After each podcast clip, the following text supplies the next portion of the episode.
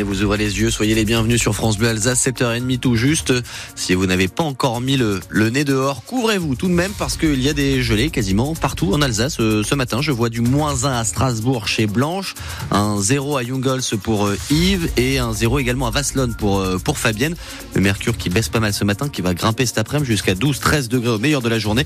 Le tout cet après-midi sous un très grand soleil et un grand ciel bleu. La météo de ce 29 février dans les prochaines minutes. Mais là, l'actualité, Théo Baucher, c'est l'heure des réponses, cinq ans après l'attentat de Strasbourg. Le procès s'ouvre ce matin et le moment est décisif pour les victimes et les familles, encore traumatisées par les actes du terroriste qui a fait cinq morts et onze blessés.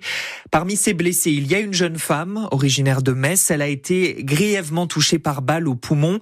Même si elle s'est constituée partie civile, elle n'ira pas au procès. L'épreuve est trop difficile, selon son avocate, maître Aurore Micolian. Notre cliente s'est reçue une balle qui l'a transpercée du ventre jusque sous les selles. Elle avait la chance d'avoir fait des études de médecine, même si elle n'en était qu'au début. Elle a eu certains réflexes qui lui ont permis peut-être de lui sauver la vie. Elle a réussi à demander euh, à son compagnon de lui appuyer euh, sur les plaies pour éviter le saignement et c'est ce qui lui a permis euh, de tenir le coup, on va dire, jusqu'à l'arrivée des secours. Et on ne sait pas ce qui se serait passé si elle n'avait pas eu ce réflexe-là. La balle était logée, elle n'était pas ressortie, donc elle a dû être retirée. Et surtout le traumatisme psychologique, elle a fait une abstraction elle n'a pas réussi à, comprendre directement pourquoi ça lui était arrivé. Et euh, c'est pour ça que ça a été très difficile de se reconstruire, voire même impossible de se reconstruire. Cinq ans après, elle fait euh, un rejet euh, quand même un petit peu de ce procès. Elle n'a pas réellement envie de s'exprimer, ni même de s'y présenter, justement parce que le traumatisme est encore trop profond. Alors, à l'ouverture de l'audience à la cour d'assises spéciale tout à l'heure, il y aura un grand absent, Shérif Shekat, le terroriste qui a été tué par la police après euh, deux jours de recherche. Ce sont donc quatre hommes qui seront jugés. Émilie Pou, ils sont accusés d'avoir aidé le terroriste à se fournir en armes. Dans le box, il y aura d'abord Audrey Mondjei. L'Ivoirien de 43 ans est le principal accusé, le seul pour qui le caractère terroriste est retenu. Il a connu Sheriff Shekat en prison et l'a énormément fréquenté durant les mois qui ont précédé l'attentat pour lui fournir des armes. C'est lui qui a été en lien avec les autres accusés, avec euh, Christian Hoffman, une de ses connaissances d'Aguenau, qui lui a vendu une Kalachnikov sans culasse et une carabine 22 long rifle défaillante en septembre 2018.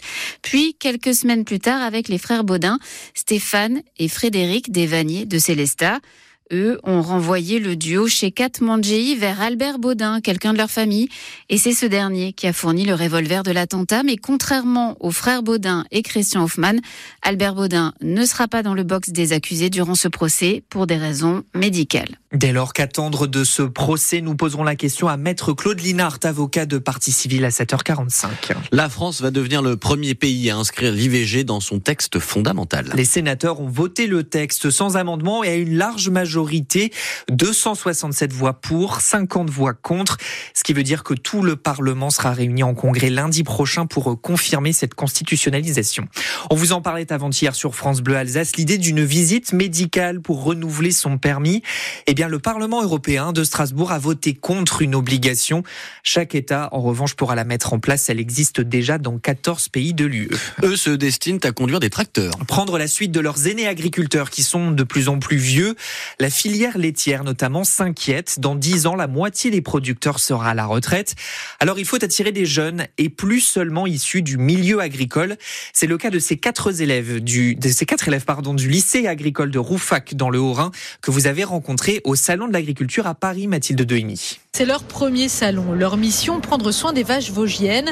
En un coup d'œil, Ninon sait que tout va bien. Les oreilles en avant, elles écoutent un peu tout, donc c'est qu'elles sont bien. Leur passion vient de là, être en contact permanent avec les animaux, ce qui n'avait rien d'évident. Mon père travaille à l'hôpital et ma mère dans une maison de retraite. Mon père est chauffeur poids lourd en Suisse et ma mère est ouvrière euh, dans une usine de caoutchouc. Il a d'abord fallu convaincre les parents. Ils m'ont toujours dit mais ce sera pas un métier facile, les agriculteurs ne servent pas forcément un salaire tous les mois. Ce qui peut surtout faire peur, c'est les horaires de travail. Comme qui dirait, il n'y en a pas. Et aussi assumer leur choix devant leurs camarades. Ils devront désormais compter sur elles, les NIMA pour non issus du milieu agricole ou les hors cadres.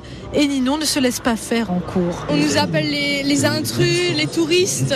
Ben, c'est pas parce que nos parents sont pas agriculteurs qu'on n'y connaît forcément rien. De nouveaux profils qui sont aussi plus diplômés que leurs camarades. Toutes veulent aller en BTS après leur bac pro, explique Lou. On n'a rien à prouver à personne, mais euh, c'est clair qu'avoir euh, un niveau d'études euh, C'est plus rassurant parce que du coup, eux, ils sont nés là-dedans, contrairement à nous.